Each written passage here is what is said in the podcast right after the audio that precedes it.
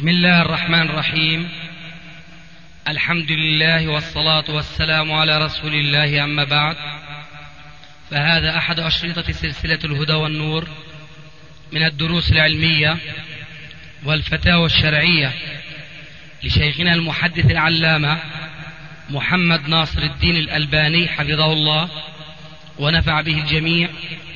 قام بتسجيلها والتأليف بينها محمد بن أحمد أبو ليلى الأثري. إخوة الإيمان والآن مع الشريط السابع والستين بعد المئة السابعة على واحد. تم تسجيل هذا المجلس في السابع عشر من صفر 1414 هجري. الموافق اليوم السادس من الشهر الثامن 1993 ميلادي نسأل سؤالين نروح الوالد بيأذن على الوقت ونصحناه أكثر من مرة. الفجر بيأذن على التقويم. وحتى يعني قلنا له الإقامة أخرها يا أبوي ما رفض. وهذا إحنا يعني قدامك نقول. وين أبوي موجود؟ نعم. ها هو. الحمد لله. الحمد لله اللي قدامك يا أبو مش وراك. بارك الله فيكم جميعا. نسمع وجهة نظره. جزاك الله يا سيدي الله يطول عمرك ربنا يوم الله يحفظك. المصلين عدة مرات يقولوا لي أنت ليش بتأخر ال- الصلاة؟ ليش بتأخرها؟ أذن والجماعة قوموا إحنا بدنا نروح ينام نص ساعة زمان. إحنا كنا يعني شغلين عمال يا جماعة الخير والله يقعدكم في المسجد. نكون لكم حسنات. ودين مثل واحد بنتم في المسجد كانكم في الصلاة قالوا لا عندما ال- المسجد الثاني لازم انت تقوم وتقوم الصلاة. فأنا انجبرت إني أمشي مع المصلين. على أساس إني آه، ما اخالفهم مش فعندما بيأذن الأذان بيسننوا وبقعدوا عشر دقائق ربع ساعة نص ساعة. أذان الصبح خاصة نص ساعة. يعني بآخر نص ساعة. ف الله يطول عمره أبو عبد الله. بقول لا لازم تتأخر. مش لا تردش على هذول اللي, اللي, اللي بقوموا. يا أبوي الله يرضى عليك. أنا عارف ربعي وأنا عارف اللي بيصلي اللي بيصلوا اللي بيصلوا بيقولوا استعجل في الصلاة. يعني مش نص ساعة أقل من نص ساعة. وهذه وجهة نظري أنا وجهه نظر ابو عبد الله. يبدو يا أبو أبي عبد الله. نعم. نعم أبو عزمي. وهو أبو عبد الله. عبد الله نعم. لأنه عزمي هو أبو عبد الله. يبدو أنه قصر معك ولم يفهمك ماذا يقصد أو هو أفهمك وأنت لم تفهم منه. هل سمعت منه بأنه يقول كما يقول كثيرون من أمثاله وأنا منهم أن الأذان الذي يسمع اليوم في هذا البلد هو قبل الوقت الشرعي. هل سمعت منه هذا؟ والله سمعت. يسامحك الله فإذا أنت كنت مقصرا في التعبير عن ابنك فهو لا يقول لازم تعجل بمعنى تصلي في الوقت. آه، عفوا لا يقول لك تأخر بمعنى أنه دخل الوقت وتأخر عن هذا الوقت. هو يقول لك أن الوقت الشرعي بعد ما دخل. ولذلك فأنت بارك الله فيك. لو كنت منتبه لقصده ما بتجي بتحتج إنه الناس بيحتجوا عليه انه هي المسجد الفلاني اقاموا الصلاة ونحن ننتظر. نعم. يجب أن تتذكر ماذا يريد هو. فإما أن تقتنع بانه الذي يريده هو الصواب وهو الشرع حينئذ أنت تستجيب لدعوة ابنك هذا لأنها دعوة الحق. وإما أن يكون لك وجهة نظر أخرى وترى كما يرى كثير من الناس اليوم يا أخي هذول بيأذنوا ما عندهم علم ما عندهم معرفة إلى آخر ما هنالك.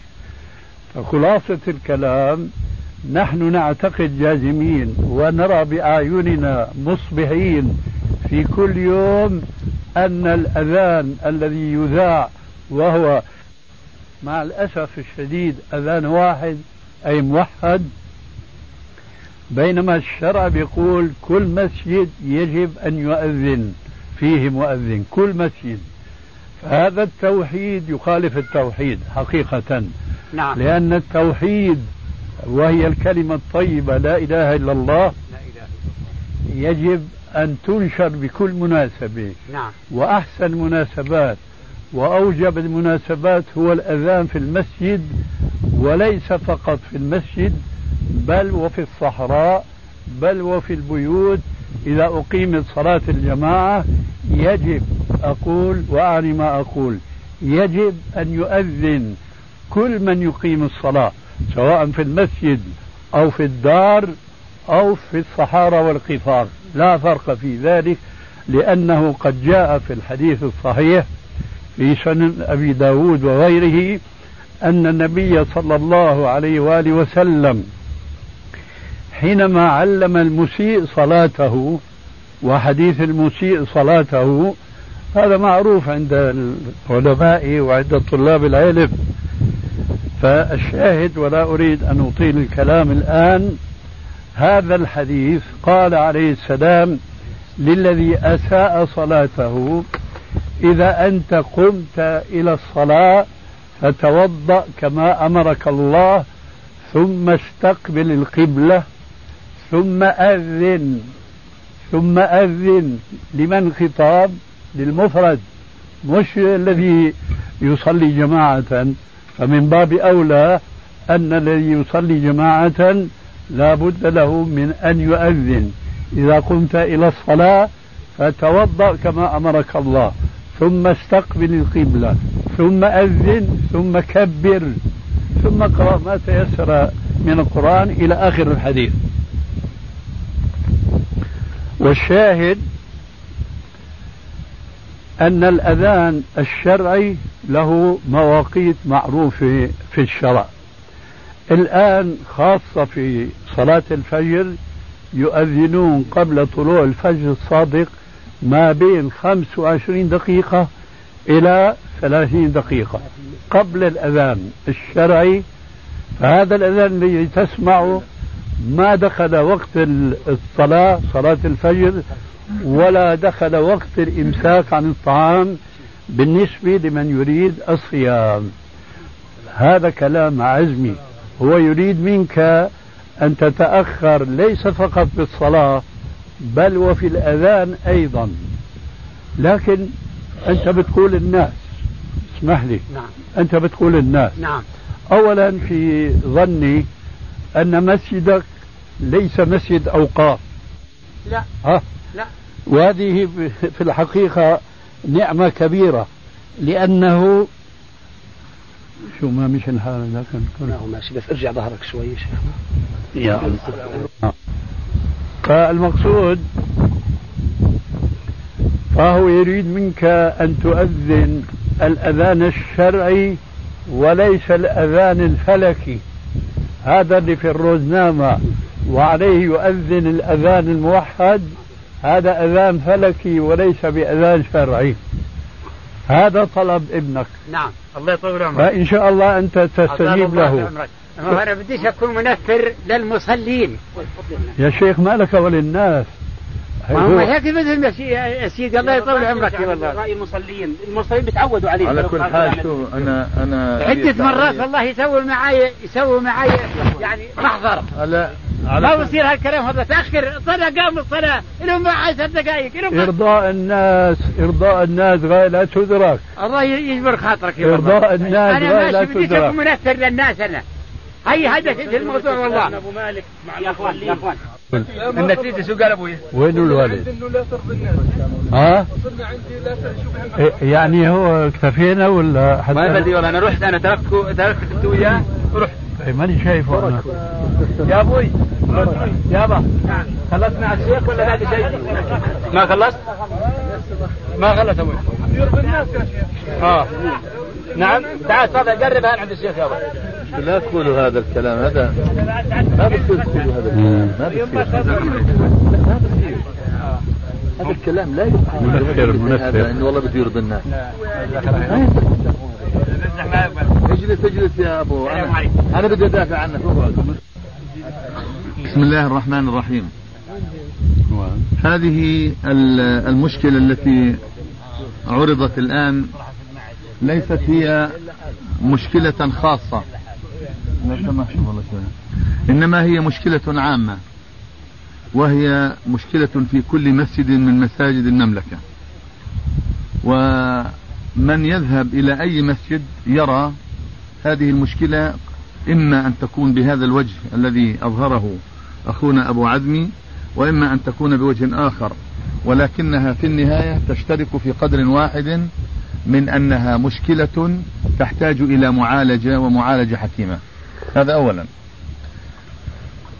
أما ثانيا فقد وقع قبل أيام قليلة أن أحد إخواننا وكان يؤذن في مسجد يؤذن أذانين ويؤذن بنفسه والجهاد الأذان الموحد موجود عنده فيعطل جهاد الأذان الموحد ويؤذن الأذان الذي يكون فعلا على تمام الوقت وظهور الفجر. الأذان الثاني أما الأذان الأول فكان يؤذن بليل.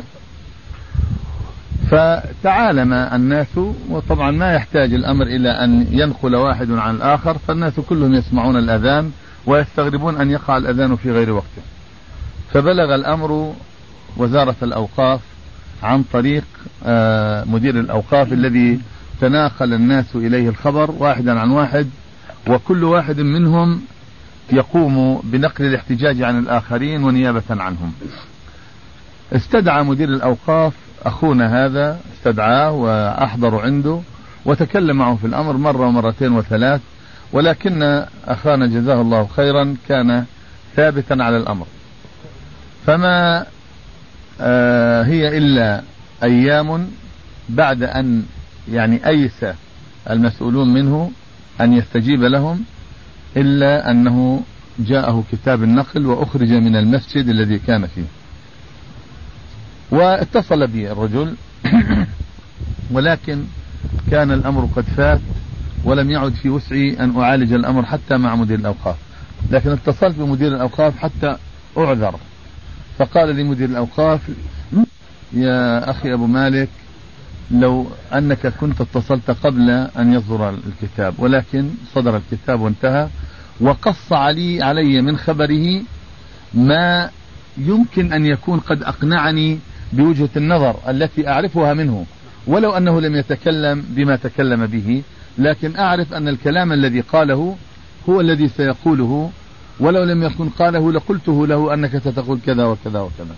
المهم قال لي أنا لا مانع عندي بأن يستجيب لو استجاب إلى تعليمات الوزارة وأذن مع الأذان الموحد لا ما كان من شيء من ذلك. وعلى كل حال إن أثبت أنه فعلا سيلتزم بتعليمات الوزارة فأنا سأعيده مرة ثانية إلى المسجد. هذه المسألة الثانية.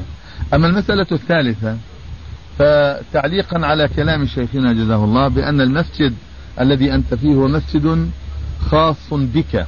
أو خاص أن الوزارة ليس لها يد عليه قانون الأوقاف يقول بأن بأنه إذا أقيم مسجد على أرض فإن القانون يلزم إلزاما إدخال هذا المسجد مع الأرض المقامة عليه في مساجد وزارة الأوقاف.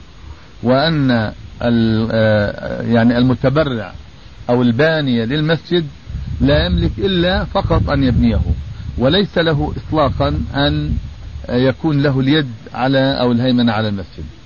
اللهم إلا إن كان إن كان هناك اتفاق مع وزارة الأوقاف أنني سأقوم برعاية هذا المسجد والإنفاق عليه وغير ذلك من الأمور. عندئذ يمكن لوزارة الأوقاف أن تسكت عن إدارة المسجد. ولكن ضمن الإطار العام للقوانين المتبعة والأنظمة المسار عليها في وزارة الأوقاف. بمعنى مثلا أذان الأذان الموحد هذا الأذان يجب أن لا يخالف. لا يجوز أن يخالف. وإذا لم يكن عندك الجهاز الذي يتلقى الأذان الموحد فالوزارة ترسل لك الجهاز وتضعه في داخل المسجد ويصبح واجبا عليك أن أن تعمل وفق الأذان آه، أو التعليمات التي تصدر من الوزارة. لذلك من هنا أقول بأن الأمر وهذه المسألة الرابعة إذا أردنا أن نغير أو أن نبدل في هذا النظام فالأمر يحتاج إلى شيء من الحكمة. لكن ليس معنى هذا أن أستمر أنا في الأمر الذي آه، يكون موافقا لرغبة الناس أو لرغبة وزارة الأوقاف. يجب أن يصحب هذا أمران. توعية؟ للناس. أولا توعية شرعية صحيحة مع الحكمة والدعوة البصيرة الهادية التي لا يكون فيها إثارة. والأمر الثاني أن يكون نفس أو أن يكون الإنسان الذي يتكلم أو يبين أو يبصر آه، الناس بهذا الأمر أن يكون أيضا عنده القناعة بالتغيير. أما إذا لم يكن عنده القناعة بالتغيير وعنده القدرة على التبصير بما يؤول إليه هذا الأمر فيما بعد عندئذ يكون لا في ولا عليه مثل ما قال المثل. لذلك لابد من تحقق الأمرين معا. وأنا لا أقول أضرب المثل بنفسي في هذا المجال وإنما أقول آه، بالنسبة للأذان الموحد أنا حقيقة ألتزم الأذان الموحد لأن طبيعة المكان الذي أنا فيه وهو يعني الدوار آه، جبل العمان الدوار الرابع يعني مكان آه، الهمسة تسمع فيه. ولربما وطبعا هذا من المؤكد لا أقول ربما بل من المؤكد أن الأمر سيبلغ وزارة الأوقاف في اليوم الثاني أننا لو استمررنا في الأذان في قطع الأذان الموحد فإن الأمر سوف آه، يلزم الوزارة بالسؤال على الأقل. ثم بعد ذلك ماذا يكون؟ إن كان الجهاز آه، قد أصابه عطب أو خلل فالوزارة تصلحه. ولذلك أنا أفرح جدا عندما يتعطل الجهاز. أفرح جدا تماما. ليه؟ لأني أنا أملك الأذان على الأقل في المسجد وأنا أيضا مما يعني أفعله في المسجد الآن أنني بعد الأذان الموحد عند دخول الوقت يؤذن في المسجد. أذان الوقت. أذان الوقت. أي نعم أذان الوقت. أذان الوقت يؤذن في المسجد. وهذا الأمر حقيقة يعني أراحني بعض الشيء لأني لا أملك إلا هذا الأمر. أما لا أملك سواه لأن سيكون هناك حديث الناس والضجة وإلى آخره. لكن يعني ربما أنت ما عندك الجهاز الموحد. لا. ما عندك. أيوة. إذا عليك إن شاء الله أن تتبع الأسلوب أي الأمرين اللذين ذكرت آنفا. علما بأنني أنا يعني وقعت في تجربة. وهذه التجربة كانت أيضا تجربة قاسية وشديدة على نفسي عندما لم أستطع في بادئ الأمر أن أغير من الواقع البدعي الذي كان في داخل المسجد وهو تغيير المنبر. المنبر منبر المسجد كان يقطع ثلاثة صفوف أظن. فكان يعني منبر فعلا يدل على أن الناس الذين الذين بنوه يعتقدون بأن المسجد لا يكون إلا بمثل هذا المنبر وبقيت سنوات وأنا أتكلم في هذا الموضوع إلى أن جاء نفر من أهل المسجد أنفسهم وقالوا نحن نريد أن نهدم المنبر. وهدموه ولم أقل لهم اهدموه. فأزالوا المنبر وأقاموا منبرا آخر بدل هذا المنبر الذي أصبح الحمد لله أقرب ما يكون إلى السنة. لذلك في تقديري أنا وأنا أعذر أبو فيص أبو عزمي ولا أعذره في أن واحد. أعذره في أنه فعلا سيتعرض إلى مسؤولية وأن هذه المسؤولية قد تنزع يده من المسجد ليوضع إمام آخر في المسجد بدله.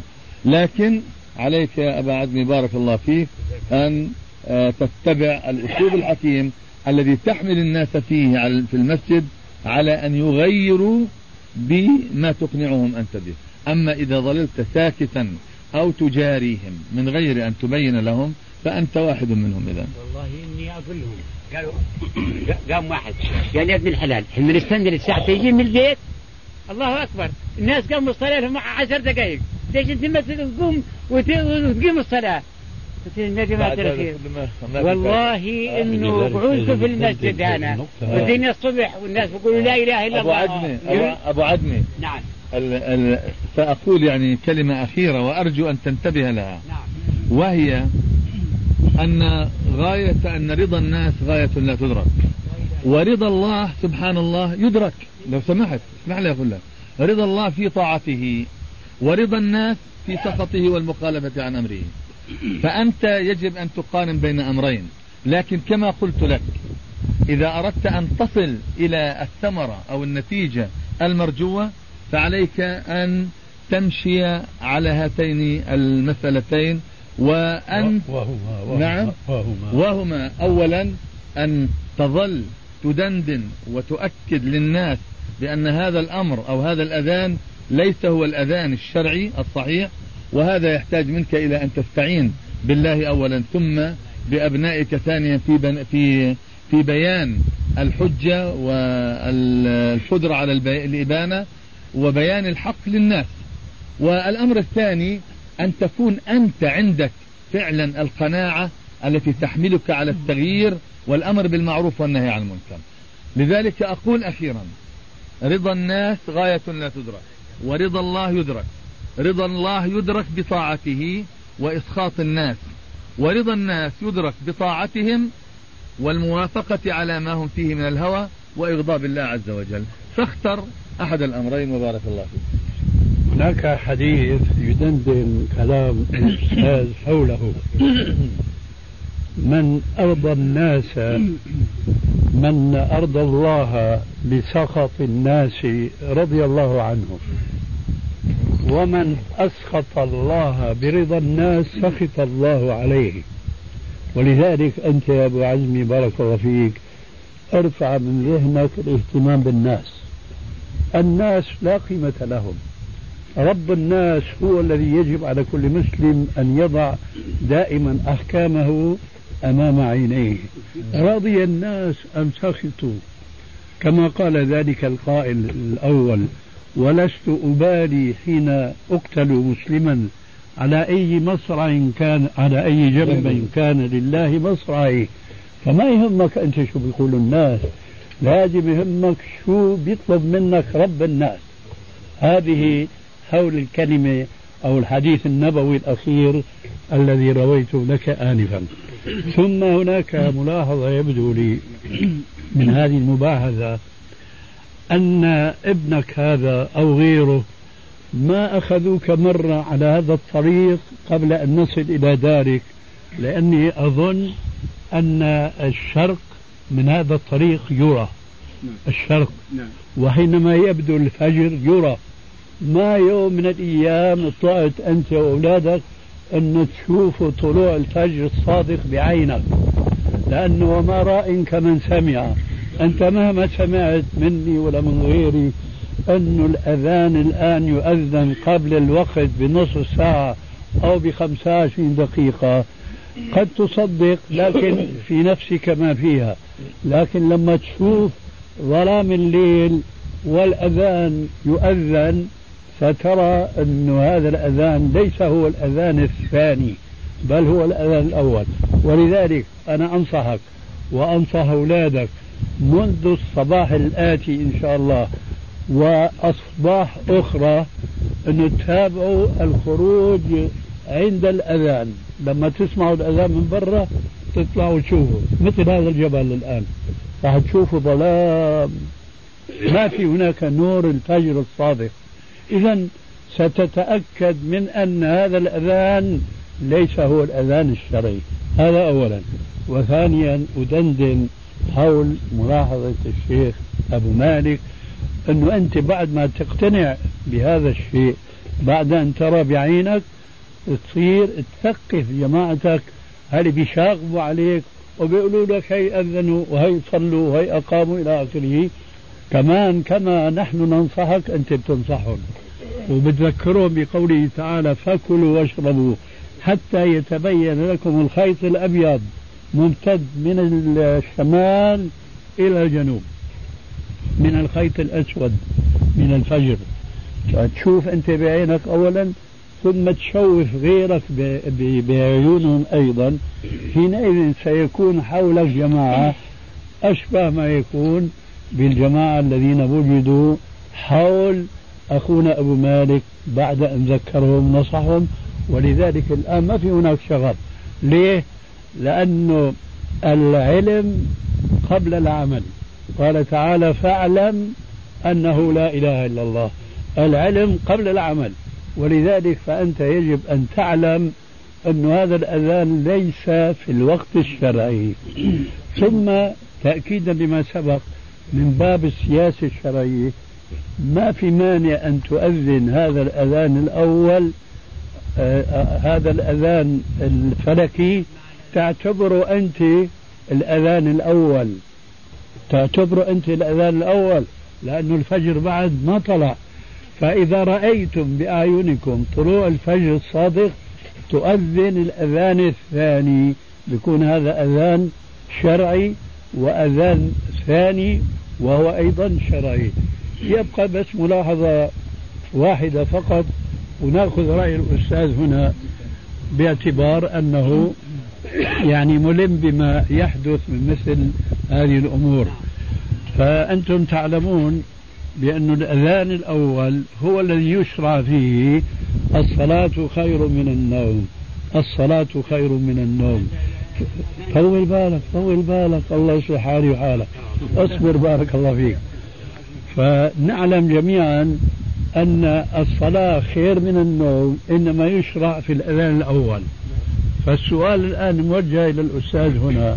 هل هناك من مانع أن يضيف هذه أولا إحياء للسنة وبدون إثارة فتنة أو مشكلة؟ لا خليها الآن.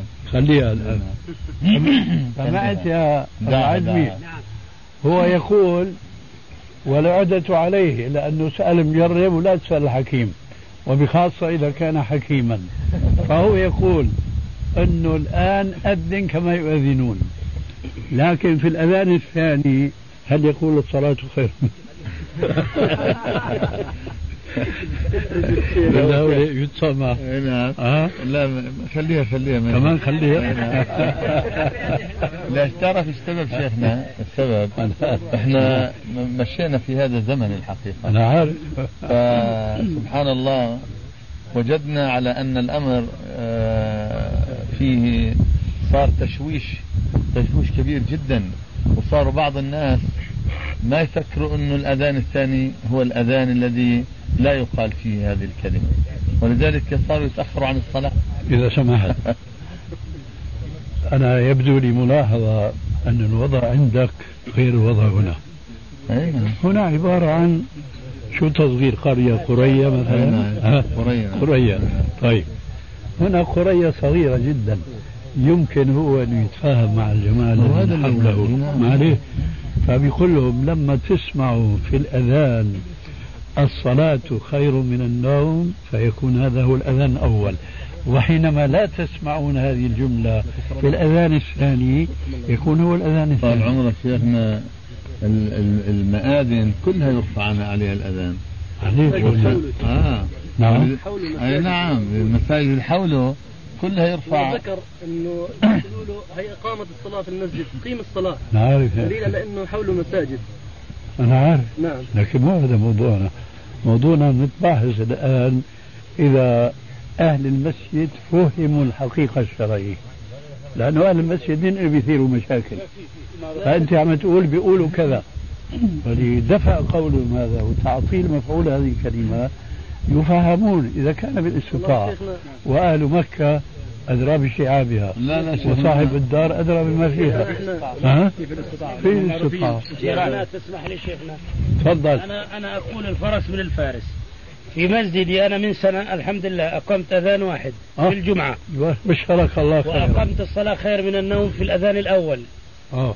والحمد لله ول- ولغيت الأذان الموحد عودنا الناس من أول يوم مشوا. خلاص. هذا الذي أنا آه، أذكر الآن أبو عزمي وعزمي أنه ينشروا العلم مثل ما أبو مالك وجه النظر إلى ذلك ويقنعوا الناس لأن الناس عندكم في صلاة الفجر مثلا.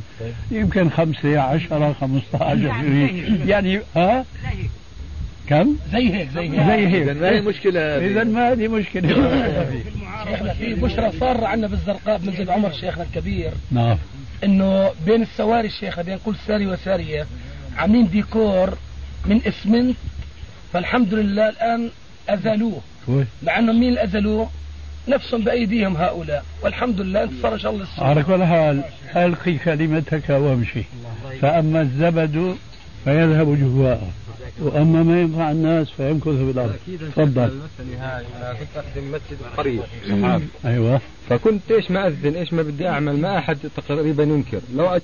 زي هيك زي هيك. زي هيك. ما هي مشكلة إذا ما هذه مشكلة.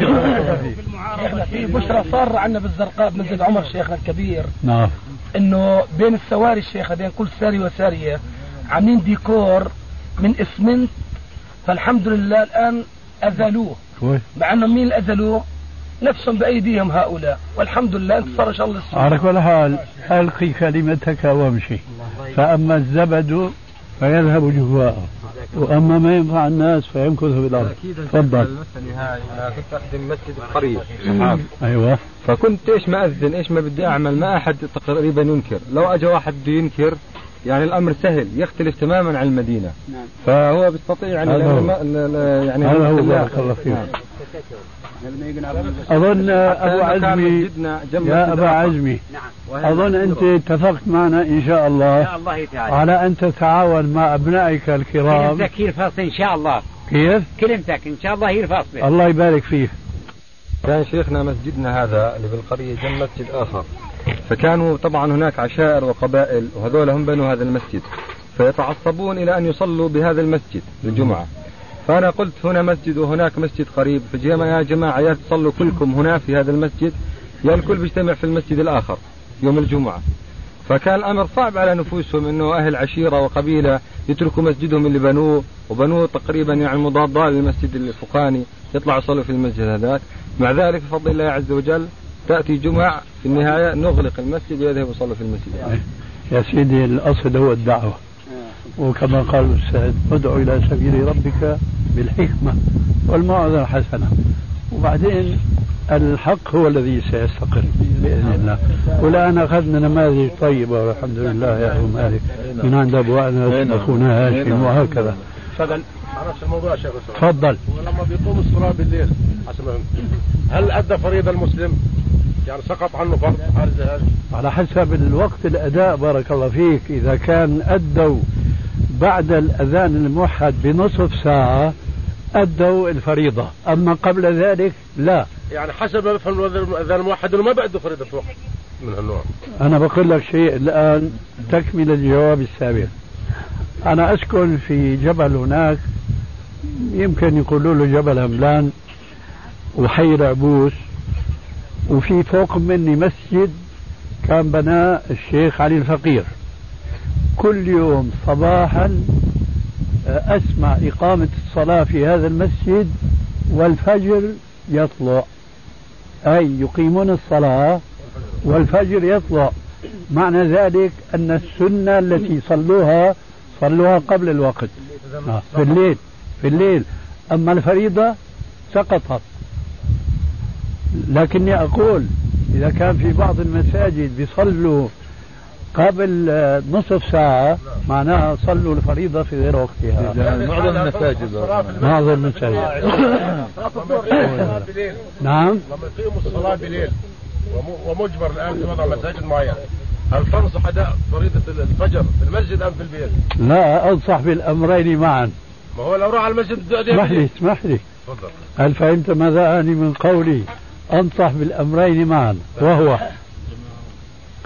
أن يذهب إلى المسجد فإن صلوا الفريضة قبل الوقت كما قلنا آنفا فيكون له نافلة. ثم يعود إلى البيت فيصلي الفريضة في الوقت وبخاصة يصليها مع أهله. هكذا. لكن هناك ما هو أوجب إلا أن هذا الواجب لا يستطيعك الإنسان وهو تنبيه أهل المسجد بهذا الموضوع يا أخي لأن هذا موضوع خطير. نحن نقرأ في القرآن نصا محكما محفوظا بإجماع علماء المسلمين. إن الصلاة كانت على المؤمنين كتابا موقوتا. أي كل صلاة لها وقت. صلاة الفجر عند طلوع الفجر الصادق الأبيض. الذي يمتد من الشمال إلى الجنوب. ما في خلاف بين فقهاء المسلمين إطلاقا في هذا الحكم. الآن هذا الحكم مخالف. لماذا؟ لأنه تورطوا الله أعلم من منذ متى بالتوقيت الفلكي. توقيت الفلكي يختلف تماما. لأنه التوقيت الفلكي بيأخذ مستوى البحر وبيعطي توقيت لكل من كان على هذا المستوى. بينما المسألة تختلف بين رجل في وادي بين رجل في سفح الجبل بين رجل في قمة الجبل. كل هؤلاء لهم مواقيت تختلف بعضها عن بعض تماما.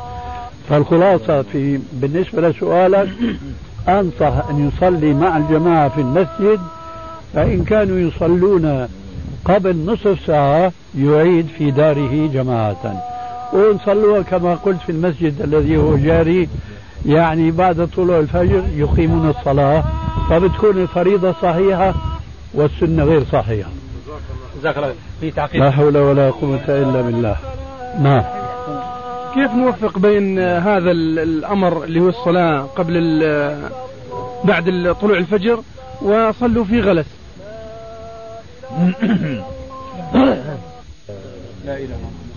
كأنك يعني أنت تجد تعارض أنا كيف؟ ما تذكرت؟ ما أنا لي أنا أنسى تعرف إنه في إشكال. لكن أنا خ... لا خايف يكون هذا من هذا النوع. يعني يحكي عن غيري. لا ما هو ما عنه حتى ما نظلم الناس. يعني أنت ولا من نقلت؟ لا من نقلنا عنه. أيوة. أنت ولا من عنه نقلت. أي نعم. يظن أن الغلس ينافي الصلاة بعد أن يظهر النور في الشرق؟ لا منافاة. لأن النور حينما يظهر في الشرق يبقى هنا في غلس. ثم الغلس نسبي. الغلس الغلس يكون قبل الغلس والغلس يكون بعد غلس الغلس وهكذا. ثم هناك شيء أنا خطر في بالي يوم تباهدنا في الموضوع.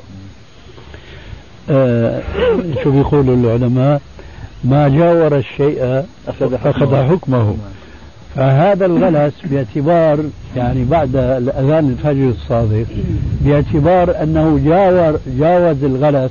اللي سميته أنا من باب التفهيم غلس الغلس سمي غلسا بحكم المجاورة. ولذلك المسلم الذي يريد أن يتفقه في دين الله عز وجل بيحاول دائما يوفق بين النصوص ولا يضرب نصا بنص آخر.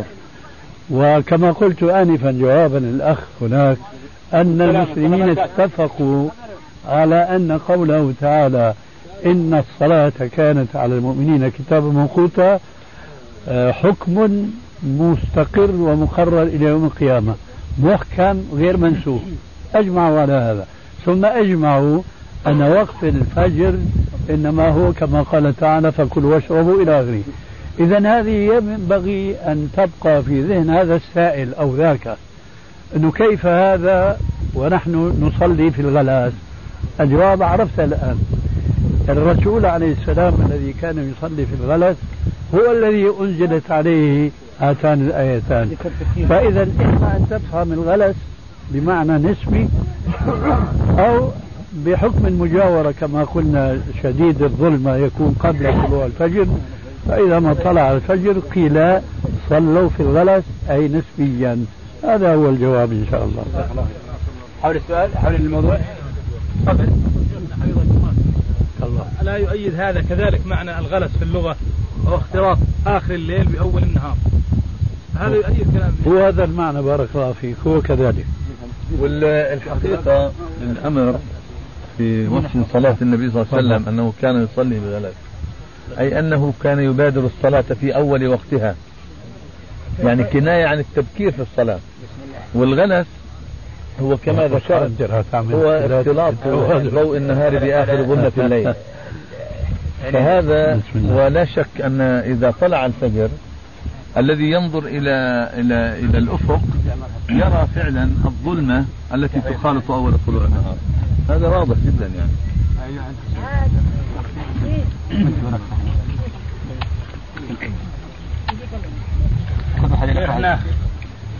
حول السؤال. لا والله سؤال مهم يعني. تفضل. هل قرأتم العدد الخامس من الأصالة؟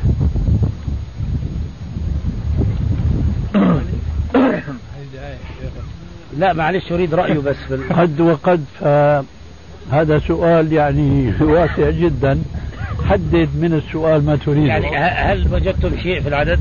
آه، لا لأن بعض الإخوة اعترض قال في بعض الأشياء وكذا. إيه، على ماذا كان اعتراض؟ لا, لا أتذكر إني قرأت أو لا. يعترض على تسمية الاقتصاد بأنه اقتصاد إسلامي و... ويعترض على مقال أمريكا الرجل المريض و... والتراثيات وأشياء. هل وجدتم شيء في هذا؟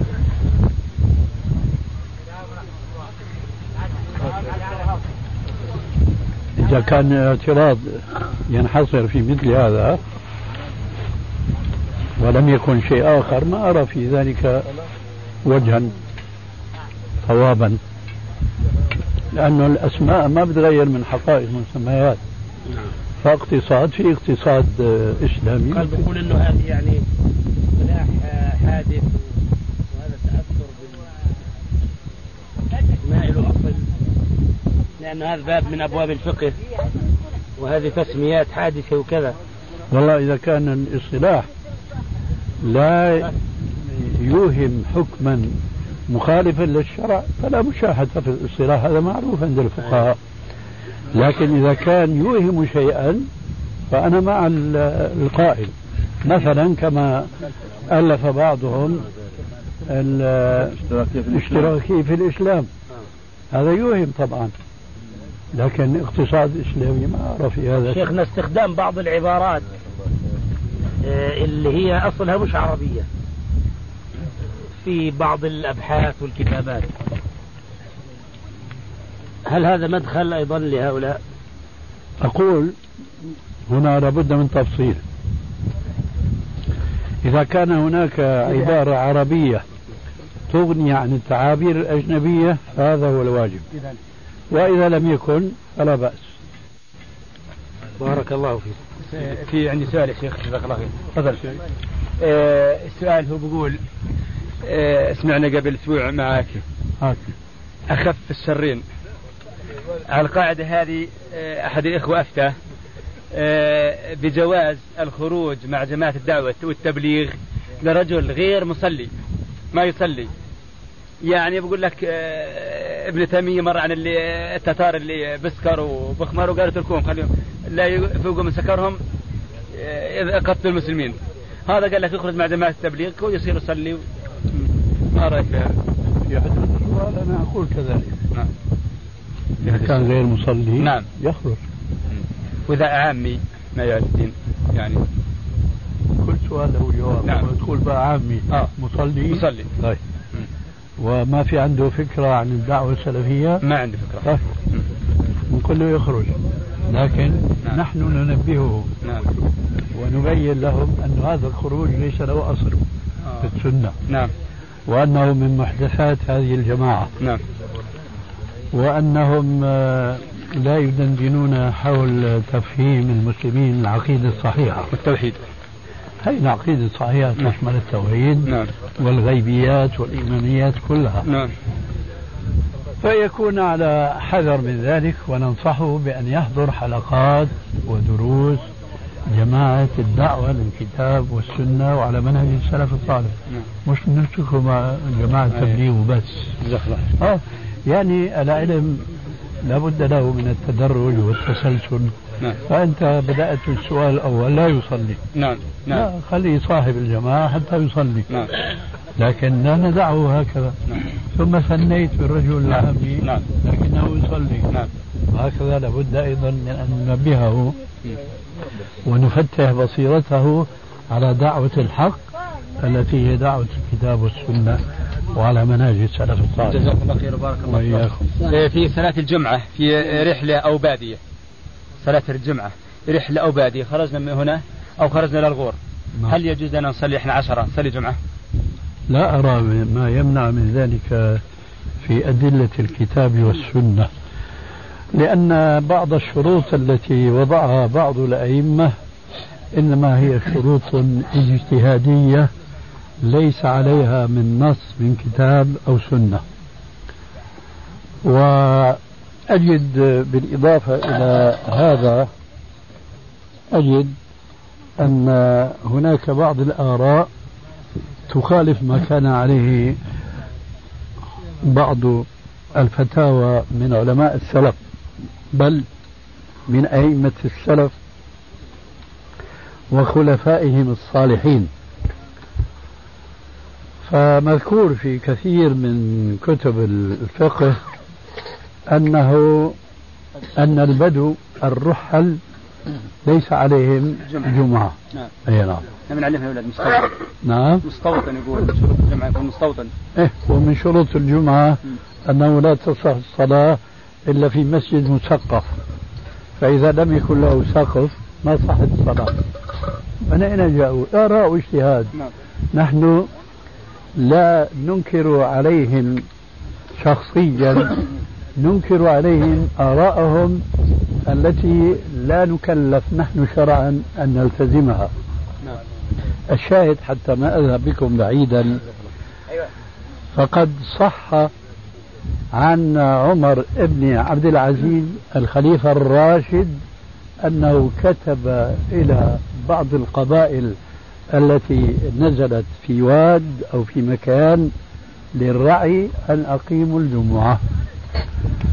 فبالإضافة إلى هذا وإلى عدم وجود نص يقيد عموم قوله تعالى يا أيها الذين آمنوا إذا نودي للصلاة من يوم الجمعة فاسعوا إلى ذكر الله وذروا البيع إذا نودي للصلاة من يوم الجمعة فإذا أذن مؤذن في أي مكان كان ليوم الجمعة. قال تعالى فاسعوا إلى ذكر الله ما اشترط أي شرط في الآية بل ولا في السنة إلا الجماعة. والجماعة في الجمعة أشد منها في الجماعة. صلاة الجماعة واجبة لكن اختلف الفقهاء فيما إذا صلى من تجب عليه الجماعة في صلاة الجماعة. إذا صلى فذا فردا. هل صلاته صحيحة ولكنها ناقصة أو صلاته باطلة؟ جماهير العلماء سلفا وخلفا على أن الصلاة صحيحة لكنه بدك تصبر عليه ولا أنت ابن أبيك. لا هو عزمي أكثر. أكثر. هو عزمي المقصود فجماهير العلماء قالوا أن صلاة المنفرد وليس معذورا إذا صلى وحده وترك الجماعة. تكون صلاته صحيحة لكن يكون آثما ويكون أجره أقل. من أجر من يصلي جماعة لقول عليه السلام صلاة الجماعة تفضل صلاة الفرد بخمس في الرواية الأخرى وكلتاهما صحيحة بسبع وعشرين درجة. القول الآخر يعتبر أن صلاة المصلي مع الجماعة ولا عذر له في تركه إياها إذا صلى منفردا فصلاته باطلة. هذا يقول بعض أهل العلم لكننا لم نجد فيما ذهب إليه دليلا آه، يلزمنا أن نتبنى رأيه. وعلى هذا يبقى الفرق بين صلاة الجماعة وبين صلاة الجمعة. فصلاة الجمعة الجماعة فيها شرط صحة. أما الجماعة في صلاة الجماعة فشرط كمال وليس شرط صحة. وقد عرفتم التفصيل فيما يتعلق بصلاة الجماعة. على هذا إذا خرج الناس من البلد إلى العراء إلى الصحراء إلى البادية وقد كان رسول الله صلى الله عليه وسلم يحب أن يبدو إلى التلاع في بعض الأحيان من باب الترويح وتجديد الحياة والعيش وما شابه ذلك. فإذا اتفق أن جماعة خرجوا خارج البلد ولم يخرجوا سفرا مسافرين لأن المسافر ليس عليه جمعة فله أن يصلوا الجمعة لأنه لا دليل أنه يجب أن يصلوا في البلد الإقامة. وهنا في تفاصيل غريبة وعجيبة جدا. من العلماء من يشترط لصحة صلاة الجمعة أن تكون في مصر جامع يعني في عاصمة. يعني في هذه البلاد التي حولها عاصمة على هذا المذهب لا تصح صلاة الجمعة. في مصر جامع. بعضهم أضاف إلى هذا الشرط أن تقام في الحدود الشرعية ولكنهم سرعان مع الأسف اضطروا إلى التنازل عن هذا الشرط حينما وجدوا بعض الحكام المسلمين تساهلوا في إقامة الحدود الشرعية فهل يبطلون إقامة صلاة الجمعة لأن هذا الشرط ارتفع؟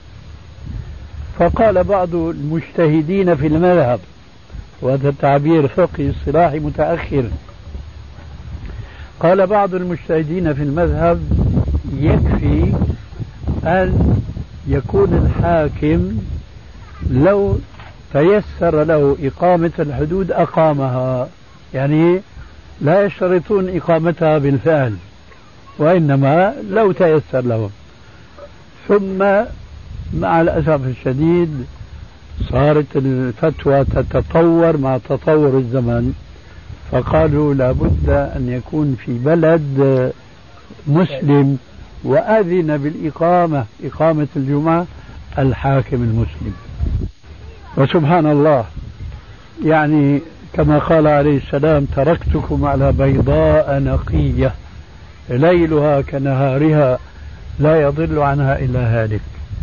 أصبح هؤلاء الفقهاء إلا ما أقول متفقهة يتطورون رغم أنوفهم ويمشون مع السنة لأنهم وجدوا أنهم لا سبيل لهم لإقامة الأحكام الشرعية إلا على السنة لكن كما قيل بعد خراب البصرة بينما الفخر إن جاز الافتخار بإقامة السنة أن يقيمها المسلم وهو غريب بين بني جنسه وبني قومه وبني إسلامه.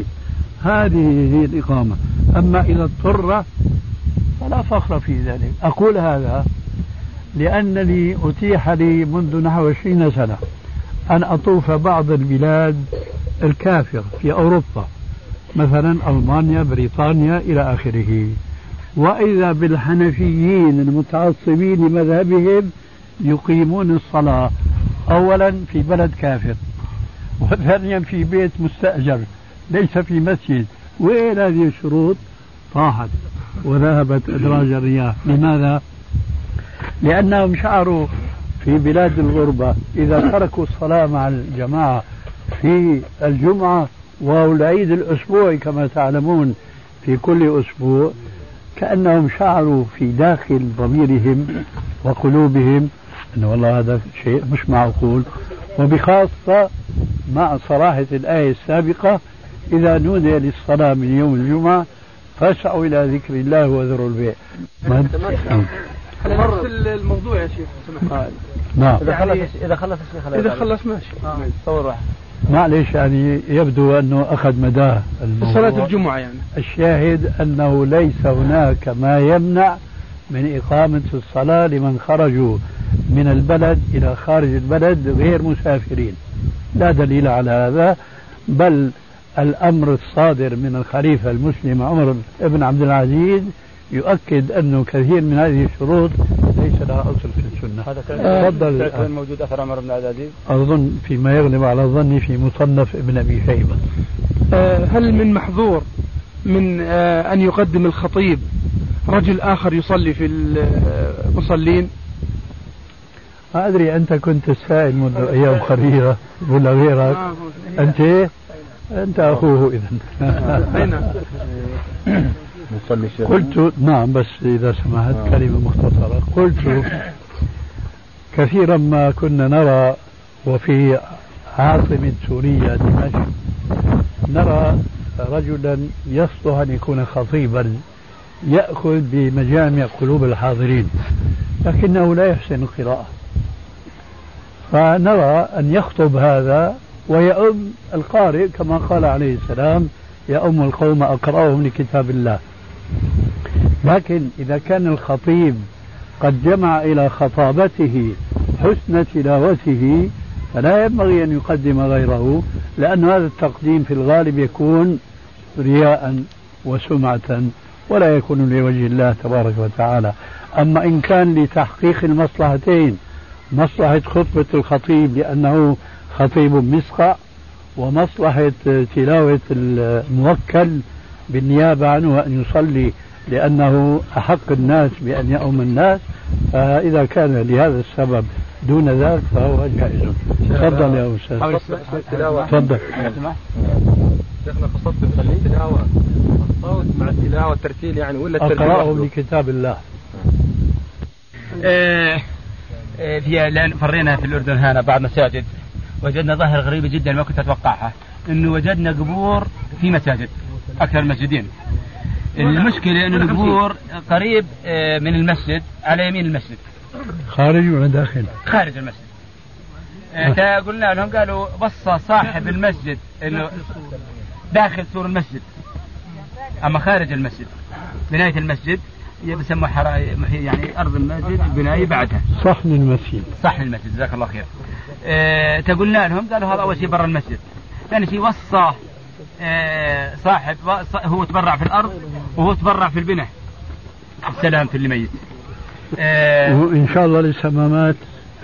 لا ميت هو ما مدفون فيه. مدفون فيه. آه, آه الأمر الآن هل يجوز الصلاة في هذا المسجد اللي خارج ثاني شيء هل يجوز نقل اللي خارج اللي مدفون خارج صحن المسجد؟ مثل ما فهمت جزاك الله خير. في صحن المسجد.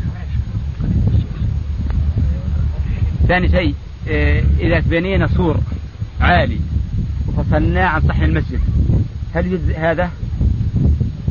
والثالث سؤال إنه إذا في إمكانية نقله واقتنعوا أهل الميت لأنه في إحنا في محادثات ومساورات معهم نقنعهم هل نصلي عليه يعني مشان نجبر خواطرهم؟ بعد ما نحمله ونحطه في كذا ونصلي عليه. تفضل جزاك الله خير. بارك الله فيك. هو حديث الوفاة ولا قديمة؟ قديمة. قديمة. نعم. يعني بجوز أن يكون الآن يعني أصبح رميما وأصبح عظاما نعم. نعم ما ندري نعم.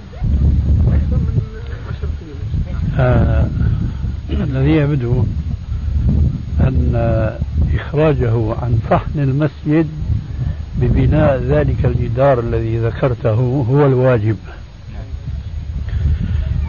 لكن إن بقي هكذا فلا فرق بين الصلاة في ما يسمى بحرم المسجد أي داخل المثقف أو خارج المثقف الذي سميناه بإيش؟ صحن المسجد. لا فرق لأنه كل من حرم المسجد وصحن المسجد اسمه مسجد. أليس له باب مع السور الذي ذكرتم؟ طيب. فإذا الحل الجذري الحل الجذري هو بناء سور يفرق يبعد أو يخرج القبر عن صحن المسجد. هذا هو العناد. أما نبش القبر ودفنه في مكان آخر وقد يكون يعني صار عظاما أو رميما فهذا ما يحسن. والله أنا أقول لأنه تبعين امبارح تكلم أنا واحد وذكر لي أربع خمس مساجد قال لي فلان هي فلان عمل وفلان عمل وفلان عمل. فأقول أنا إذا يعني تمكنا من إخراج هذا الميت حتى تصير قدوة ويسمع بها ويعرف آه. وجزاك الله خير. أنت قل ما شئت. نعم. أنت قل ما شئت. نعم. لكن أنا لا أرى نبش القبر ما دام في وسيلة لخلاص من مشكلة الصلاة نعم.